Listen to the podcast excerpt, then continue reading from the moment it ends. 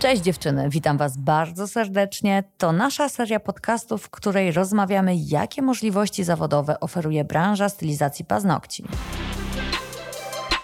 Dzień dobry. Ja nazywam się Magda Malaczyńska i ten podcast e, będzie częścią książki Businesswoman, w którym łamiemy stereotyp. Pokazujemy, że w branży paznokci można naprawdę zbudować świetną karierę, uczyć się przedsiębiorczości, i jest to dużo więcej niż po prostu malowanie paznokci. W dzisiejszym podcaście będziemy rozmawiać na bardzo ważny temat, który wielokrotnie pojawia się na grupach, na forach, na naszych mediach społecznościowych.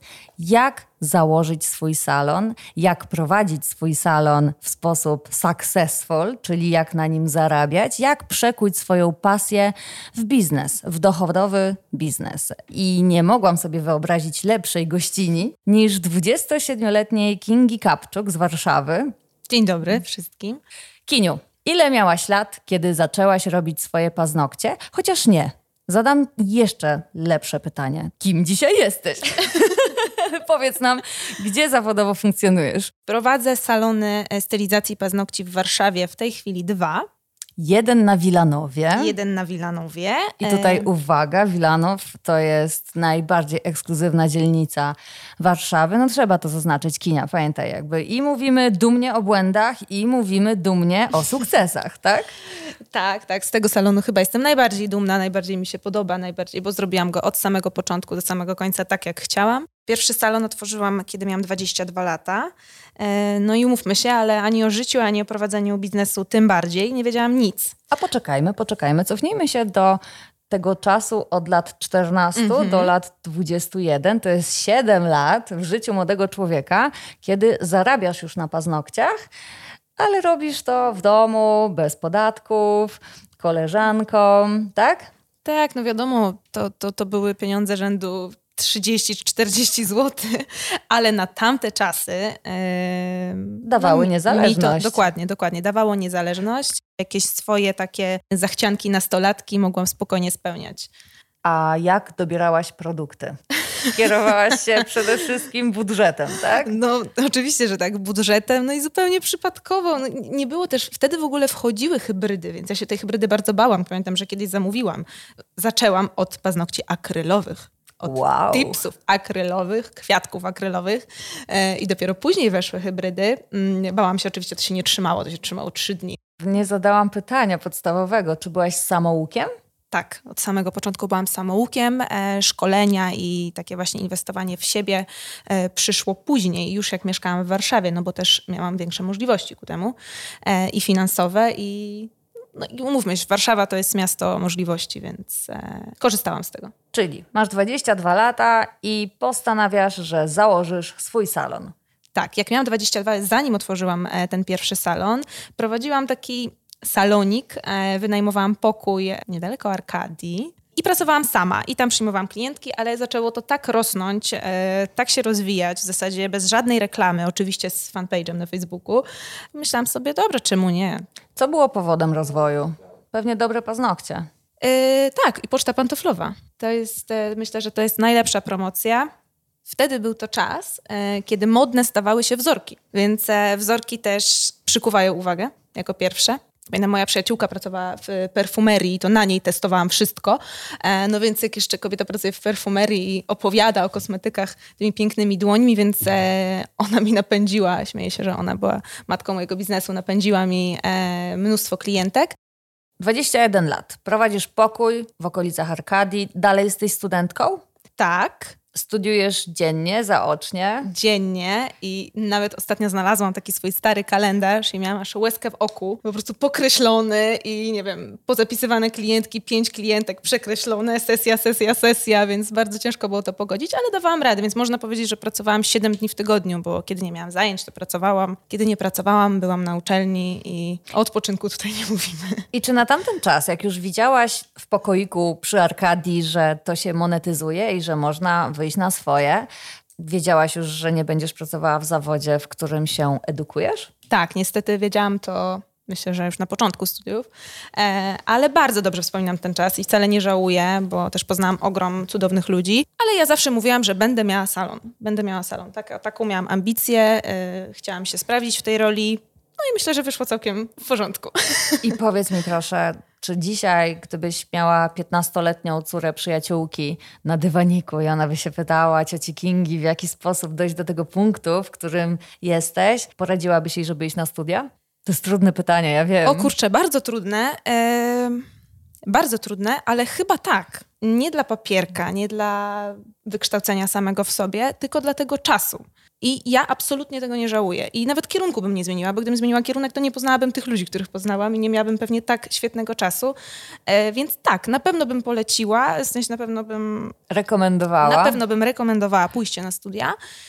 Tylko, ja wszystkim mówię, rób co czujesz po prostu.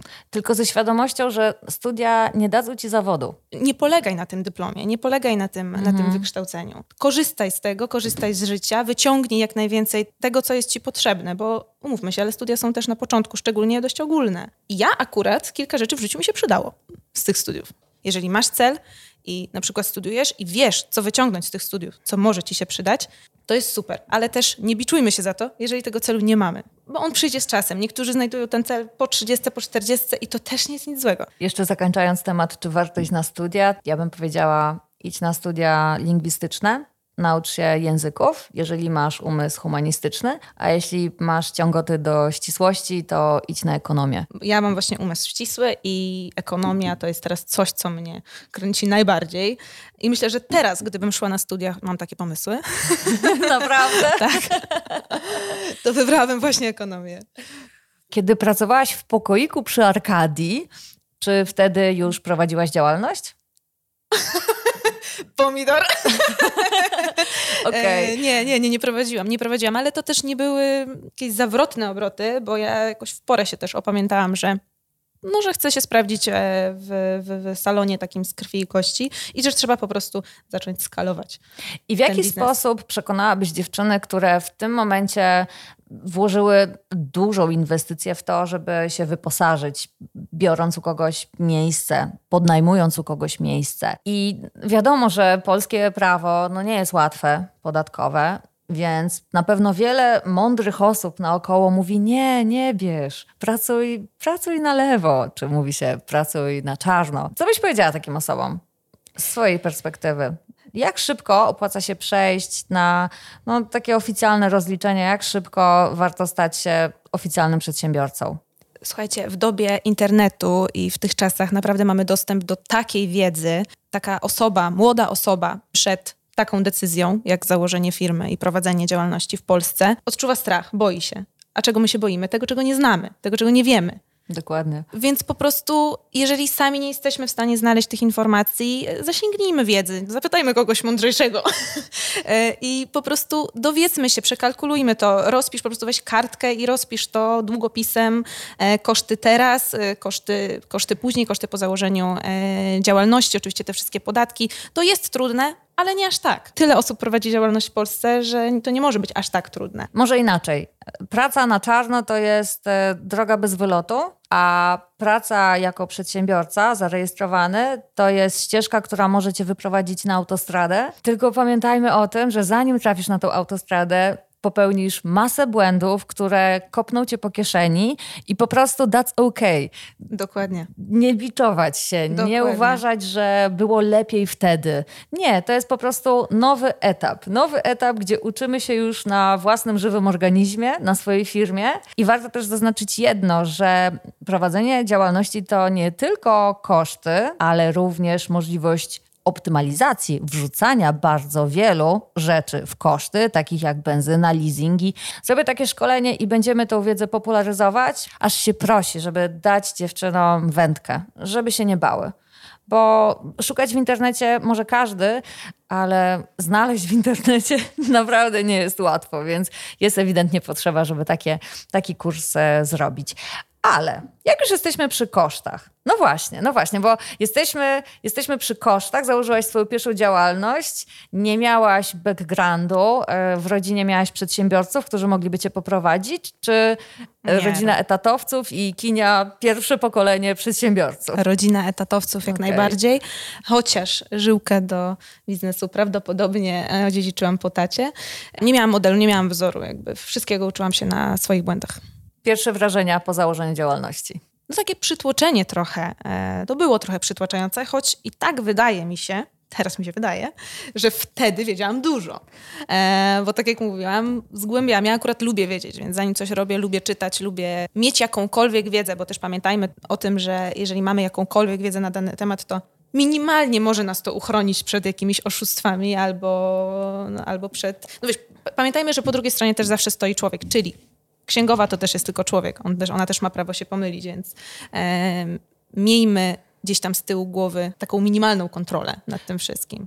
Minimalną wiedzę. Pamiętajmy też, że mm, chociaż prawo w Polsce daje narzędzia urzędnikom do ścigania i jest takie domniemanie winy zamiast niewinności, że na pewno chcieliśmy oszukać, to mm, ludzie w urzędach to, to, to ludzie i e, ja się często spotykałam z tym, że urzędnicy naprawdę byli mega pomocni. Jeżeli idziesz na taką spowiedź, albo jak przychodzi do ciebie urząd skarbowy, ja pamiętam przed pierwszą kontrolą, jaką my mieliśmy w Indigo. Właśnie też chciałam powiedzieć o pierwszym piśmie. Dokładnie, to po prostu jesteś zestresowany, myślisz sobie, że to już jest koniec świata, a potem przyjeżdżają ci ludzie i okazuje się, że to są zwykli ludzie. My teraz mamy kontrolę regularnie i podchodzę do nich w taki sposób, że jest to świetny audyt naszej księgowości zewnętrzny państwowy audyt. Za darmo. Dokładnie, który pozwala nam sprawdzić, że wszystko w papierach mamy ok. Także wszystko zależy, jak podchodzimy do tematu. Tak, i też pamiętajmy o tym. Ja pamiętam swoje pierwsze pismo z Urzędu Skarbowego. Oblałam się potem po prostu, ręce mi się trzęsły. Pozwólmy sobie na ten stres, pozwólmy sobie na te nerwy, bo to jest normalne, to są etapy, to wszystko trzeba przejść. Ja się śmieję tak jak w związkach, prawda? Wszystko trzeba przejść, wszystkie te etapy. Tak samo w prowadzeniu biznesu. To jest takie nasze trochę dziecko, to jest coś, co, znaczy tak powinno być, e, pochłania nas na samym początku bardzo. Dokładnie. I pozwólmy sobie na te nerwy, na to pierwsze pismo. Pamiętajmy, że to nie jest koniec świata i tak jak mówiłaś, e, po drugiej stronie stoi człowiek i nie ma rzeczy, których się nie da wytłumaczyć, których się nie da rozwiązać. A co było w tym piśmie? Czego tam od ciebie chcieli? To był jakiś problem z rejestracją jako czynny płatnik VAT e, ale ten problem nie leżał w ogóle po mojej stronie, e, ponieważ ja prowadziłam wszystko ok, jakby miałam ku temu dowody, miałam umowę najmu i w ogóle, w ogóle tylko po prostu kontrolę zostały przeprowadzone trzykrotnie pod złym adresem. Więc e, ja trochę oberwałam, ale na szczęście wyprostowało się wszystko i jest ok. Ale poczekaj, błędny adres oni mieli e, źle podany, czy e, błąd systemu? Mm, brak aktualizacji. A, czyli się nie, tak, nie, czyli nie zaktualizowałaś. Ponieważ ja też tam miałam nieprzyjemną sytuację. Pierwszy lokal, który wynajęłam, nie doszedł do skutku i zostałam jakby na lodzie w pewnym momencie, a już zdążyłam zarejestrować tam działalność, więc pierwsza kontrola była pod tamtym starym adresem, druga była w moim miejscu zamieszkania, nie wiem dlaczego, a trzecia była e, faktycznie w tym budynku, tylko w mieszkaniu numer jeden, a nie w lokalu numer jeden. Okej, okay, czyli zrządzenie trzech tak, tak. przypadków. Dokładnie. No. Do trzech razy sztuka, do czterech w zasadzie. Czwarty raz przyszli, dzień dobry, jestem od dwóch lat w tym samym miejscu i wszystko wyszło ok, więc e, naprawdę nie ma, nie taki diabeł straszny. 22-latka otworzyła swój salon, jest prawowitym przedsiębiorcą, a dzisiaj masz lat 27, posiadasz dwa salony i sześciu pracowników? Mm, nie, już niestety nie, ale no nie ukrywam, że trochę pandemia pokrzyżowała plany i trochę wywróciła wszystko do góry nogami w zeszłym roku.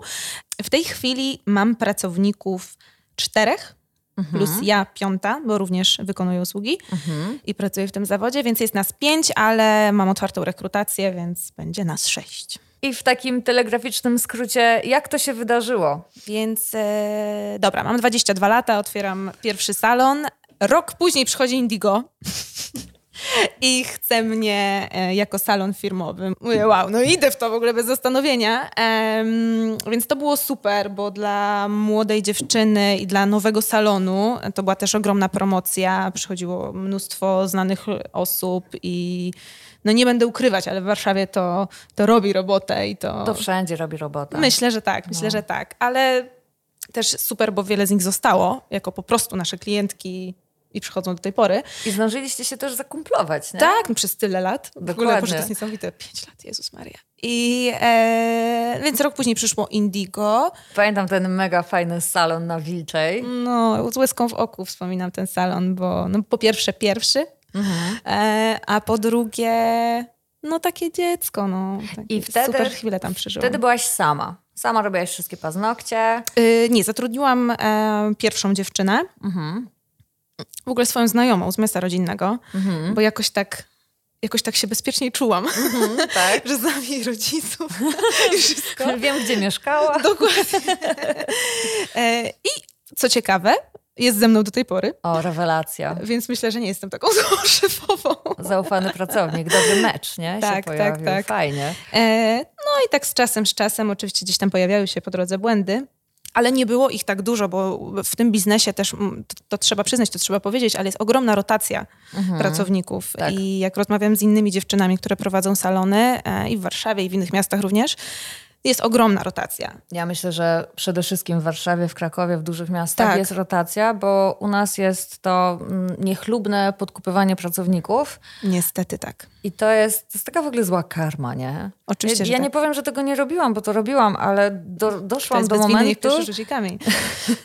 Dokładnie. Ale doszłam do momentu, że uważam, że to jest mega słabe i jak ktoś do mnie przychodzi i mówi, a wiesz co, a tutaj mam znajomego i znajomy mm -hmm. by e, pracuje w innej firmie, ale mogę go jakoś ściągnąć, to wiesz co, nie chcę tego. Jakby, nie wiem, jakoś tak słabo. Kiedy prowadziłaś salon na Wilczej, to już był salon Indigo i miałaś mhm. już jedną pracownicę. Jak wyglądała twoja praca? Ile godzin dziennie pracowałaś? No początki łatwe nie były, ani dla mnie, ani dla niej, e, bo to był nowy salon e, w centrum Warszawy. Tak, rzuciłam się na głęboką wodę od razu. Czemu nie? Było ciężko. Ja też sama pracowałam. E, no i akurat dziewczyny zatrudnione u mnie, to oczywiście taka dygresja, będziemy pewnie o tym mówić później, są zatrudnione na mm, podstawę plus prowizję od obrotu, więc jeżeli tego obrotu nie było lub był mały, no to ona też zarabiała mniej. No i początki nie były jakieś e, zaskakująco dobre. Myślę, że ciężko jest klientki, które zaufały tobie i chciały przyjść do kini, ciężko jest przekierować na twojego pracownika zaufanego, ale jednak klient jest oddelegowany, a nikt nie lubi być oddelegowany. Ciężko, ciężko z perspektywy klientek, ale ciężko z perspektywy też mojej, bo ja musiałam po prostu się pogodzić z tym, że no, będę zarabiała mniej, bo będę musiała to oddać po prostu, tak? No właśnie, to jest ważna informacja, że w momencie, w którym zatrudniasz pracownika i nie masz jeszcze klientów po kokardę na liście rezerwowej 100%, to musisz zrezygnować ze swojego dochodu po to, żeby kosztem tego miejsca budować pomalutku dochód pasywny. Dokładnie tak. I jeszcze pamiętajmy, zapomniałam o dosyć istotnej kwestii, ale z, z tego malutkiego salonu pod Arkadią, niedaleko Arkadii, z tego pokoiku, przenosząc się do centrum Warszawy, no te ceny wzrosły u mnie dwukrotnie. Chcąc, nie chcąc, musiały. Mhm. Więc pamiętajmy, że trochę też odpadło tych moich klientek. Więc początki świetne nie były, nie będę oszukiwać. Trochę, trochę ten czynsz mnie zabijał. Jaki to był czynsz? Mm, to był czynsz około 8 tysięcy brutto, czyli netto. Za 30 metrów? Tam nie, tam był, on, on tak wyglądał, bo on był taki nietypowy e, i to też był mój błąd kolejny. To było niewykorzystanie przestrzeni. E, no ale ja właśnie wtedy weszłam, poczułam poczułam to, poczułam tego ducha, mówię tak, to jest to. I nieważne, nie liczyły się koszty. To było 70 metrów około, ale tak naprawdę na samym początku miałam trzy stanowiska, pracowałyśmy we dwie, później przyszła trzecia dziewczyna, i jakbyś miała tak określić, jakie obroty można zrobić w Warszawie, pracując solo, już na Wilczej, płacąc sporo za piękny lokal w centrum Warszawy i też jak to wyglądało, kiedy miałaś dwóch pracowników? To nie zarabiało do końca. W sensie na pewno wysiłek włożony w prowadzenie tego salonu nie był współmierny do zysku, niestety. I e, oczywiście tłumaczyłam sobie, że no, spokojnie, daj temu czas, przecież nikt nie zarabia od razu. To też jest takie bolesne, że tego zupełnie nie widać od razu, bo pieniądze w kasie masz. Tak, i to jest pułapka, jeszcze szczególnie dla młodej dziewczyny. Obrót jest chyba zarobiona jestem.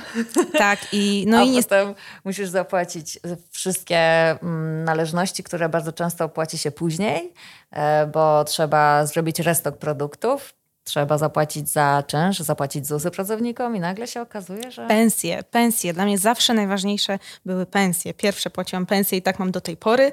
Mhm. E, wszystko inne może poczekać, ale pensje są najważniejsze. Mam to samo. Jakby nie wyobrażam sobie jako pracodawca nie zapłacić pensji na czas. Po prostu tak. nie spojrzałabym w lustro, nie? Tak, Jaki tak, ze mnie tak. przedsiębiorca, jeśli nie jestem w stanie tego dopilnować? Dobrze to ujęłaś, że masz pieniądze w kasie i to no niemałe czasem, ja padłam ofiarą tego systemu. Ja nie kontrolowałam pieniędzy e, na samym początku i, i, ja popełniłam mnóstwo, mnóstwo błędów. Myślę, że popełniłam w zasadzie wszystkie błędy tego, takiego młodego przedsiębiorcy, jakie, mógł, jakie mogłam popełnić, więc kontrolujmy to. Kontrolujmy e, pieniądze, kontrolujmy koszty i kontrolujmy te obroty, bo, no bo początek miesiąca może nas bardzo zaskoczyć. I gdybyś nie doszła do tego punktu, w którym zorientowałaś się, że to idzie w bardzo złą stronę, to dzisiaj nie miałabyś tego salonu na Wilanowie, bo nie byłabyś w stanie skalować modelu, który jest nieopłacalny. To też nie było do końca tak, że ja byłam już bardzo zadowolona z, tej, z, tego salonu w centrum, stabilna, ułożona, już miałam wszystko wyliczone. Oczywiście zaczęłam liczyć, uwaga, to jest bardzo istotna informacja, zaczęłam liczyć po kilku latach. Dumna z tego nie jestem, ale muszę wam to powiedzieć, e, więc fajnie by było, żebyście wy się uchronili przed tym. To też nie było tak. Po prostu Ktoś mi właśnie chyba powiedział o Wilanowie, ja nie znałam tamtej dzielnicy w ogóle, że, że to jest e, super um, dzielnica z ogromnym potencjałem, bardzo dużo mieszkańców, um, kobiety bardzo o siebie dbają. Ja mówię, kurczę, jak może bym zobaczyła. I, I, naprawdę zrobiłam to spontanicznie bardzo. Zobaczyłam e, lokale, mhm. weszłam na stronę e, i spodobał mi się jeden bardzo. Umówiłam się na oglądanie, no i znowu oczywiście wariatka, weszłam, powiedziałam, tak, to jest to. Ale to naprawdę było to i e, Bogu dziękuję po prostu, że, że, że, że, mnie nie odwiódł od tego pomysłu. I ja otworzyłam ten Wilanów mm, w momencie jeszcze, jak miałam Wilczą. E, no i oczywiście znowu problemy z pracownikami, nie ukrywam, bardzo trudno było znaleźć pracowników. Mm, I otworzyłam ten Wilanów i okazało się, że skalowanie tego mojego salonu na inną dzielnicę, czyli na zupełnie e, odrębną część Warszawy, było najlepszym pomysłem i najlepszym e, krokiem, jaki mogłam zrobić. Dlatego, że część klientek kojarzyła nas z centrum, tylko po prostu było im bardzo niewygodnie do nas przyjeżdżać. Mhm. Czyli ja dostałam w bonusie na start prezent w postaci już jakiejś bazy klientów, jak otworzyłam Wilanów, więc to było super. Przyszła pandemia i niestety Wilczą musiałam zamknąć, bo po prostu okazała się nierentowna. Jak już policzyłam wszystko naprawdę, bo oczywiście Wilanów otworzyłam już z ogromną wiedzą, z moimi tabelkami w Excelu i ze wszystkim. E, więc okazało się, że po prostu ta wilcza przestaje być rentowna, że obrót jest duży, ale koszty są tak duże, że za mało mi zostaje, nie satysfakcjonuje mnie to. No i e, musiałam wilczą zamknąć. Przez chwilę miałam tylko Wilanów. Wróćmy do tego mhm. momentu, bo to musiało być bolesne emocjonalnie, co? Okropnie. Okropnie. No myślę, że tylko ja wiem, bo ja też jestem taka, że lubię sobie przeżywać sama. No ja, moi przyjaciele i moi rodzice, no płacz, depresja, naprawdę, to było okropne, bo strasznie byłam związana z tym miejscem emocjonalnie. I w zasadzie pomysł pojawił się chyba w styczniu, czyli jeszcze przed pandemią. Mówię, kurczę, no, no, no, no nie, no, no kurczę, nie spina się, no nie spina się tak, jakbym chciała. E, no a później wybuchła pandemia, więc ja już mówię, dobra, to już jest znak. Gwóźdź do trumny. To jest gwóźdź do trumny, basta, e, trzeba się z tym pożegnać. No i pożegnałam się, ale co ciekawe, pomysł przyszedł w styczniu, zamknęłam w czerwcu. Więc jeszcze się przekonywałam, że może nie, może nie. No i znowu, no też mogłabym się biczować, że nie powinnam się tak przywiązywać do takich miejsc, bo to jest tylko biznes, bla, bla, bla. Nie, jesteśmy tylko ludźmi. Dokładnie. Jesteśmy wrażliwi, emocjonalni, emocjonalni, to pozwólmy sobie na to. To i tak szacun, że taka myśl pojawiła ci się w głowie, że jeżeli coś jest nierentowne, to trzeba to zamknąć, bo to już jest sukces rozumu nad sercem. Tak, i to jest dokładnie tak samo jak z toksycznymi związkami. Tak dokładnie jest. tak samo, naprawdę. To był taki mój toksyczny związek. Zamknęłaś wilczą i co się wydarzyło? Bałam się, że oczywiście y, stracę multum klientek, a tu nie te klientki jakby tak były też do nas przywiązane, że dały radę przyjeżdżać na ten Wilanów. Oczywiście nie obyło się bez komentarzy, ale w zasadzie mogę powiedzieć, że 15% mi odpadło. Mhm. Więc tak naprawdę skumulował mi się ruch, nie zwolniłam nikogo. Jedna Super. dziewczyna odeszła, ale to była jej decyzja po, po prostu związana z y, przeprowadzką i jakby mhm. totalnie jakby nie, nie, nie, było to ani moja wina, ani z, zmianą branży po prostu. Mhm. E, więc nie zwolniłam nikogo. Było ciasno, nie powiem, bo na Wilanowie mam trzy stanowiska. I ile metrów? E, 43 a wtedy było nas, w pewnym momencie było nas siedem. Ale patrz, da się upchnąć, nie? Da się. Pracować zmianowo. Oczywiście, że się da. Tylko trzeba pokombinować. Zresztą też pamiętajmy o tym, że Wilanów to już jest taki mm, trochę Nowy Jork. że wszyscy się cieszą, że mają to blisko, na Tak. swoim miasteczku Wilanów i żaden klient nie będzie ci narzekał e, albo jak się mówi nosem, mm, Kręcił nosem. kręcił nosem właśnie. Nie będzie ci kręcił nosem, że gdzieś jest mało przestrzeni, bo po prostu cieszy się, że... Że może do nas przyjść w kapciach. Dokładnie, dokładnie i ma dwie, dwie przecznice do was Tak, na tak. piechotkę. Tak, no najwięcej mamy klientek z, z Wilanowa, to trzeba przyznać. E, No ale też mamy te dojeżdżające. Patrz w ogóle jaki paradoks, bo wydawać by się mogło, że Wilcza, która owszem w centrum Warszawy, będzie lepszą opcją ekonomiczną niż wynajęcie miejsca na Wilanowie. A tutaj masz Wilczą 80 metrów, 3 stanowiska, Wilanów 7 w piku. I patrz, co się bardziej opłaciło. To chyba jest najlepszy przykład na to, że trzeba próbować i nie zakładać. Dokładnie. Bo nie wiesz, co się wydarzy. Nie wiesz, ale też słuchać i poznawać. Ja też uwielbiam poznawać nowych ludzi, uwielbiam rozmawiać, więc e, no ja to wyłapałam. Ktoś mi kiedyś powiedział, jedna osoba mi powiedziała, że to jest. E, nie wiem, czy mogę tak to uprościć, ale rentowna dzielnica. E, Kopalnia, tak, kopalnia kopalnia. biznesowa, tak. To jest z prostej przyczyny. Tam po prostu jest bardzo dużo ludzi, którzy nie lubią jeździć do centrum. Mhm. I mało tego, ja mieszkam tam od półtora roku. Jeszcze Czyli przez chwilę, ale też w kapciach idziesz. dokładnie pięć minut. E, idę. E, mieszkam tam od półtora roku i jak zawsze się śmiałam z tych ludzi, którzy właśnie są tak- tacy, jak w takim słoiku po prostu, e, zamknięci w tym Wilanowie. No, Ja jestem dokładnie taka sama teraz. Ja jak muszę do, pojechać do centrum, to mdleję. E, znaczy no, teraz mamy drugi salon w centrum, więc tak jeżdżę, ale mm, To tak przeskoczyłaś szybciutko. To opowiadaj tak, przepraszam. koniecznie. Jak to się wydarzyło, że zamknęłaś wilczą z łzami w oczach, a niemalże rok później, bo mamy dokładnie rok od zamknięcia twojego, twojej Tak. wilczej, masz już nowy salon w centrum. Jak to się wydarzyło? tak jak wspomniałam, w tym piku siedmiu pracowników, no za chwilę później było sześciu, więc, ale też dużo. Jak w terrarium, co? Trochę tak, jeszcze przypominam, że do każdej pracownicy jest klientka, więc wyobrażacie sobie, jaki czasem był gwar. Było mi z tym dobrze wtedy. W sensie myślę, że każdy, każdemu ta pandemia trochę pozmieniała myślenie i trochę uświadomiła, że nigdy nie ma nic na zawsze i, i nigdy nic nie jest stabilne, żadna branża. E, więc to był taki trochę czas mojego zwolnienia tempa i bardzo się z tego cieszę. E, taki był mi potrzebny i myślę sobie, jest super, jeden salon, przecież kurczę, ogarniałam dwa, to teraz jeden to w ogóle w jednym paluszku, jeszcze piechotą, nad wszystkim kontrola, no w ogóle super, super, super. Nowe mieszkanie, bardzo fajny czas i myślę sobie, nie, już nigdy nie otwieram nic nowego. 26 lat. Nie, ja, ja już nie. Ja odcinam kupony. Ja już mam dosyć, jest super, jestem spokojna. No ale no nie, no ja nie usiedzę długo, no nie. No i zaczęło mi się robić właśnie ciasno i mówię, kurczę, a może by...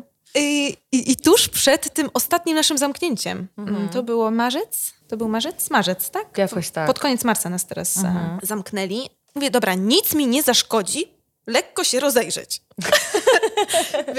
Na nic się nie nastawiaj, obejrzyj po prostu lokale. Znaczy też e, faktem jest, że w tym momencie miałaś bardzo duży wybór w lokalach, dlatego że cała branża z wynajmem. Zaskakująco nie. Nie? Naprawdę? Ja tak myślałam, dlatego zaczęłam szukać. Ja No. oczywiście już rekin biznesu.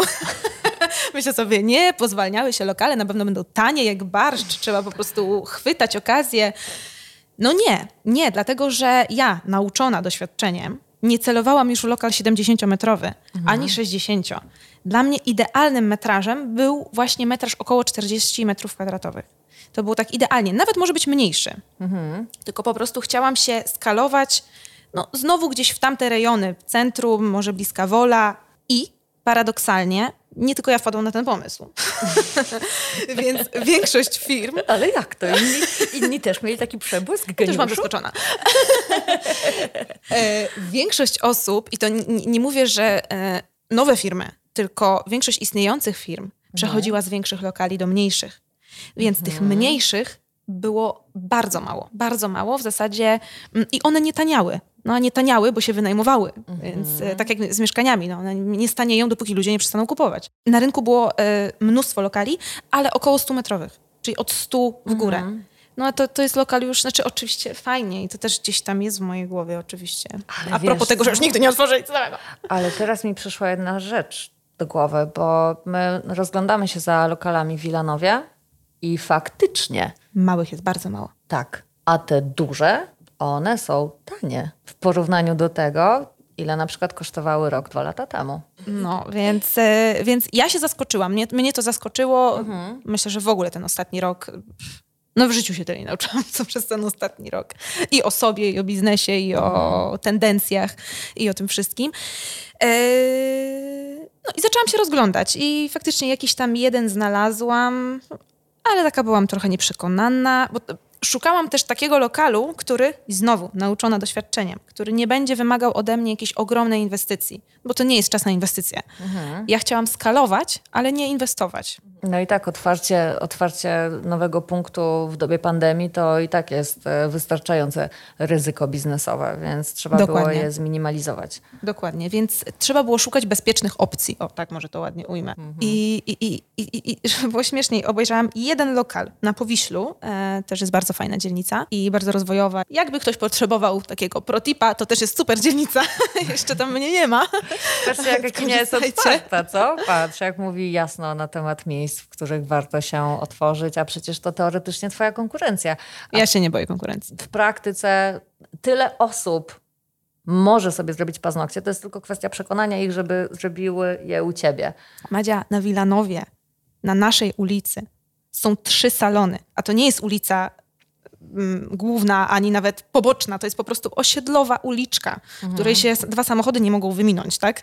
E, są trzy salony. Na odcinku 300 metrów, 400, 500 max. I każdy wychodzi na swoje. I każdy wychodzi na swoje i w każdym jest full, więc naprawdę nie bójmy się. Czasem to sąsiedztwo konkurencji, o tym też warto powiedzieć, wcale nie wróży źle. Dokładnie, bo staje się zagłębiem. I jak Mm, kobiety tak. szukają paznokci, to idą Tak. na daną ulicę, tutaj nie ma dzisiaj miejsca, a to pójdę naprzeciwko. nie? Dokładnie, dokładnie. I po prostu prowadźmy ten biznes zgodnie ze sobą, w sensie e, ustalmy sobie jakiś cel, ustalmy sobie, co jest dla nas ważne. Ja o tych priorytetach też bardzo chętnie powiem, bo nie, ma nic do, nie mam nic do ukrycia. I wszystko jakoś samo się rozwiąże. I myślę, że ci klienci, każdy klient, pamiętajmy, ludzi jeszcze szczególnie w dużych miastach jest tyle, że każdy znajdzie coś dla siebie. Każdy wybierze taki salon, który mu będzie odpowiadał. je- Jednemu będzie odpowiadał standard obsługi klienta, a drugiemu będzie odpowiadała pyszna kawa, a trzeciej atmosfera, czwartej wnętrze. Mhm, dokładnie, zielona kanapa. Nie? Dokładnie, Czasami tak jest. dokładnie. E, Boże, zboczyłyśmy, co ja mówiłam, że o tym... A, o tym lokalu, lokal, o lokalu, tak. tak. Znalazłaś lokal na Woli. Nie, na Powiślu. Na Powiślu. Na Powiślu, Na, tak, najpierw no. znalazłam na Powiślu i on był w zasadzie gotowy. No tam trochę musiałabym przełknąć kasetony na suficie, ale mówię, dobra, dobra, biznesowe podejście, nie przeinwestuj, nie przeinwestuj. No ale tak jak mówię, nie czułam. No nie czułam tego. Niby Mhm. Okej. wszystko fajnie, witryna, Powiśle, czynsz fajny, wszystko fajnie, Fajna ale miejscowa. no coś, coś mi tam nie grało. Hipsterska. Trochę tak, A Wola też fajna. Wola też super. To jest taka wola bardzo bliska, taka w zasadzie no prawie że centrum. I wyobraź sobie, że dokładnie tego samego dnia, kiedy oglądałam to po Wiśle, zadzwonił do mnie kolega i no i okazało się, że jest do wynajęcia. W zasadzie to jest e, pokoik w ogóle, bo ja podnajmuję po prostu pokój w przestrzeni takiej eventowej. Mm, Ale to też jest fajne. To też jest fajne, bo działa cross-marketing i, i w ogóle, i w ogóle, więc e, w bardzo zabytkowej kamienicy, no jakby trochę był taki powrót do tej mojej wilczej, do tego centrum. Świetne jest to, że też już się nauczyłaś, żeby chować taką dumę do kieszeni, no bo wiesz, ja, Kinga, mam salon na Wilanowie i ja teraz mam podjąć pokój. No tak, no właśnie tak. Jakby zrób coś nowego. Dokładnie Zrób tak. miejsce paznokci w nieoczywistym budynku. Jezu, w ogóle bardzo ciężko do nas trafi za pierwszym razem. Nie ukrywam, więc to już jest po prostu komedia. Każdy, kto przyjdzie e, po raz pierwszy, mówi, dobra, faktycznie, za pierwszym razem jest ciężko trafić, ale jak tu jest klimatycznie, jak tu jest super. No i to jest po prostu coś, co, co właśnie mnie napędza. I pamiętajmy, że to my tworzymy miejsce, to ludzie tworzą miejsce i to od ciebie zależy, jak to miejsce też sprzedasz. Jak szybko zabytkowy pokój zaczął na siebie zarabiać? Po pierwszym miesiącu. A Wilanów? To był po prostu strzał w dziesiątkę, może nie zarabiać, ale wyszedł na zero. Mhm. Ale to jest też ogromny sukces. Pamiętajmy o tym, że to ja jestem w bardzo, byłam, jestem w bardzo komfortowej sytuacji i też jakby też chcę, żeby dziewczyny teraz nie myślały sobie, że nie narzucały sobie, kurczę, i zarabiałam mój nie. No nie, to nie jest też tak. I też umówmy się, ale gdyby nie Wilcza, gdyby nie te zdarte szkliwo i te hektolitry łez i e, rozdarte poduszki, Wilanów nie byłby takim sukcesem. Ta rozpoznawalność marki, dzięki też Indigo oczywiście, to wszystko się budowało przez kilka lat. No Wilczą miałam cztery lata. Mhm. Nie narzucajmy sobie za dużo. Po prostu narzucamy sobie te ambicje, i, ale nie do końca sobie umiemy radzić z porażką. To prawda. I albo chcemy się wycofać, i to jest najgorzej. Jak inaczej nauczyć się, jak prowadzić firmę, niż prowadzić firmę i popełniać błędy? Nie da się inaczej. Dokładnie. Dajmy sobie czas, ale wiedzcie, pamiętajcie też o tym, że to nie jest tak, że jestem w piku swojej rentowności. Ja nadal popełniam błędy, ale sama świadomość tego, że je popełniam, to już jest bardzo dużo. Dokładnie. Ja też myślę, że dobrym tipem jest nie patrzeć na pieniądze w kasie jak na twoje fizyczne pieniądze, które ktoś ci zabiera, kiedy popełniasz błąd, tylko patrzeć jak na numerki na koncie czy w kasie, nieważne. To po prostu są pieniądze firmowe i zdarzy się, że wydamy je w głupi sposób. Tak, zdarzy się, że przeinwestujemy, zdarzy się, że e, jeszcze w ogóle zanim e, Indigo do mnie przyszło, to popełniłam no, znowu na samym początku, kiedy i tak e, bardzo dużo pieniędzy zainwestowałam w wyposażenie lokalu i tam w odświeżenie go, no ale trochę zainwestowałam i przyszła do mnie firma i wydawało mi się, wow, Boże, jaka świetna firma. Już nie będę tutaj wymieniać nazwy, ale i znowu dla swojego komfortu mówię, dobra, dawaj wszystkie te kolory. A no potem przyszło Indigo. I się zmarnowało. I się okazało, że te wszystkie kolory, które sobie kupiłaś tak. awansem, dokładnie. I się zmarnowało. I znowu mogłabym się biczować, no ale jesteśmy tylko ludźmi. Dokładnie. I, I mamy prawo popełniać błędy i będziemy te błędy popełniać. Dziękujemy naszym słuchaczom za uwagę i do usłyszenia na kolejnym podcaście. Do usłyszenia.